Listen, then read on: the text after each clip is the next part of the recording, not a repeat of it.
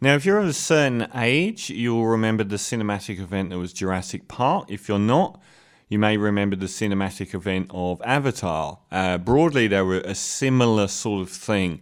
Uh, when Jurassic Park happened, um, it had Spielberg at the helm, and he was pretty much at the top of that kind of game. He was off the back of stuff like the Indiana Jones movies, not all good, but um, certainly the first was. Um, but it was the advent of CGI. It was at the moment when people went wow and looked at the screen and, and didn't believe what they were seeing.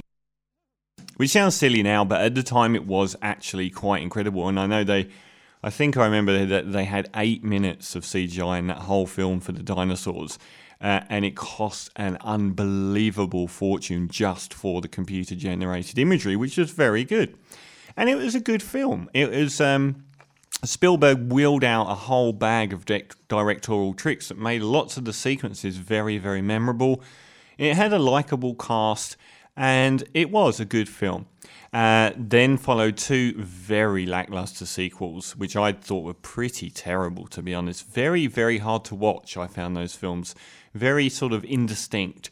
Um, then it all went quiet. All three films were massive successes, but Jurassic World has now arrived, and Jurassic World has broken virtually every single box office record already.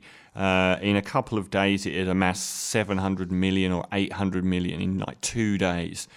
Um, it's directed by Colin Trevorrow and stars Chris Pratt, who's in Air- last year. Chris Pratt was in Guardians of the Galaxy and the Lego movie as the main character. He's become one of the best loved leading men in Hollywood. And he's also a very funny guy. You can look at a, a number of very, very funny uh, clips of him on YouTube. If you, uh, it's not safe for work, but his Kim Kardashian joke, which he ad libs, is particularly hilarious on YouTube. Uh, again, it's not very safe for work, but it is very funny. So, the new film, uh, I would normally tell you the story of it, but I'm not. Um, the reason I'm not is it's my main criticism of this film, which has got reasonable reviews. It's certainly not stellar. It's interesting that films like this come out to very good reviews, and then you look on websites like Rotten Tomatoes and Metacritic, and it falls away. Um, it's almost like certain people get to review certain films or get interviews dependent on what their publication is going to support. Uh, that's what the way I look at it.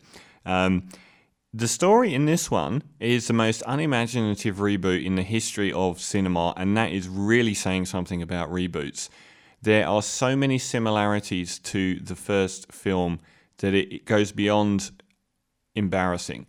For a start, one of the main characters in the like Sam Neill character in the first film, he was a you know top scientist working at Jurassic Park, doing all of this stuff, and he had a very, very hard time relating to his, I don't know if they're nieces and nephews, and then spends the movie rescuing them and bonding with them.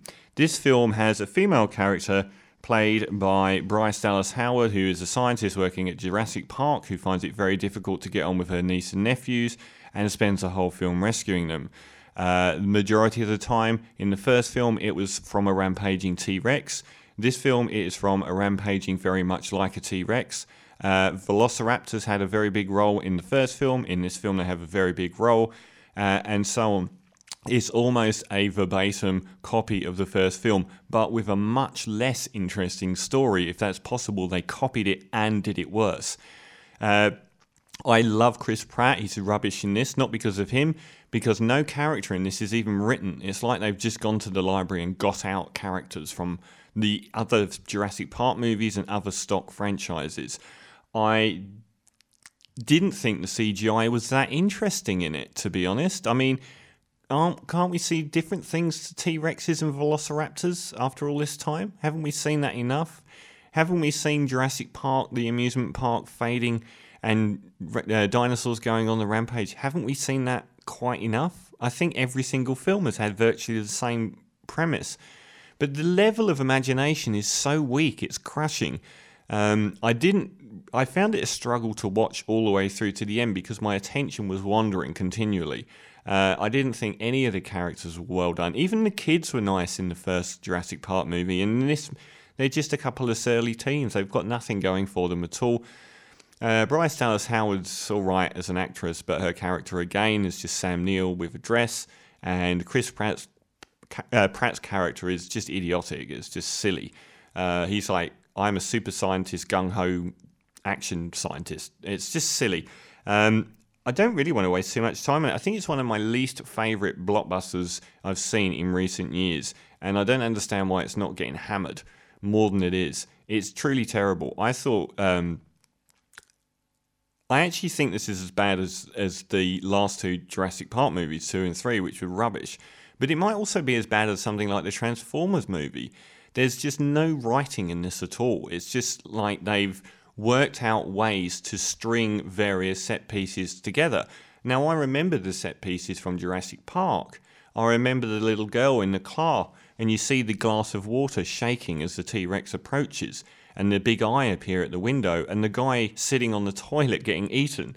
And there's so many scenes in it I remember. I guarantee I would not remember anything about this film I don't even remember that much about it now, but I do think Jurassic World is one of the worst blockbusters I've seen. I'm going to give it 3 out of 10.